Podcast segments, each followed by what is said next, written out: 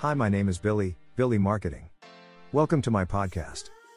Like Gusteau in the movie Ratatouille, who had the motto, Anyone can cook, I am of the opinion, anyone can do marketing. In addition to useful knowledge, you will receive practical ideas for more success in your job, life, and for your personal development. I deal with some of the most exciting people from the digital and business world. From billion dollar companies to sports phenomena to business legends, it's all here. The most important thing for me is to share knowledge. That means that I provide you with my learnings and insights for free. Let's go. Today we are talking about how to be creative with the six hats method. Innovations arise from ideas. In most cases, however, these ideas are not generated in a targeted manner, but rather by chance. However, the ideas are often not structured specifically for a particular issue. This makes implementation more difficult or does not take place at all. The creativity technique of the six hats method can help here. First, we need to look at the basics of creativity in business before applying the six hats method. Preparation for creative workshops. Good ideas often come from teams. The team should consist of different departments. Supervisors and authoritarian personalities can lead to blocking creativity for the rest of the team. Allow time and give the opportunity to get away from the daily business. The question should be as precise as possible and narrow down the subject area. Where does the six hats method come from? The six hats method, also called thinking hats, is a creativity technique introduced by Edward de Bono in 1986. He is a British medical doctor cognitive scientist and writer. De Bono is one of the leading teachers of creative thinking.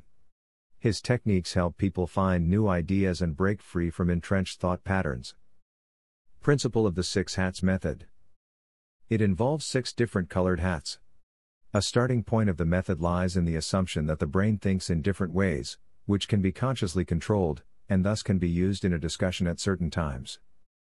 The individual hats stand for Blue, organizing, moderating thinking, overview of processes, big picture, the blue sky. How do we best use the other hats? White, analytical thinking, focusing on facts, requirements and how they can be achieved, objective, the white sheet, what facts do we have? Red, emotional thinking, feeling, focusing on feelings and opinions, subjective, fire and heat, how do I and others feel about the issue?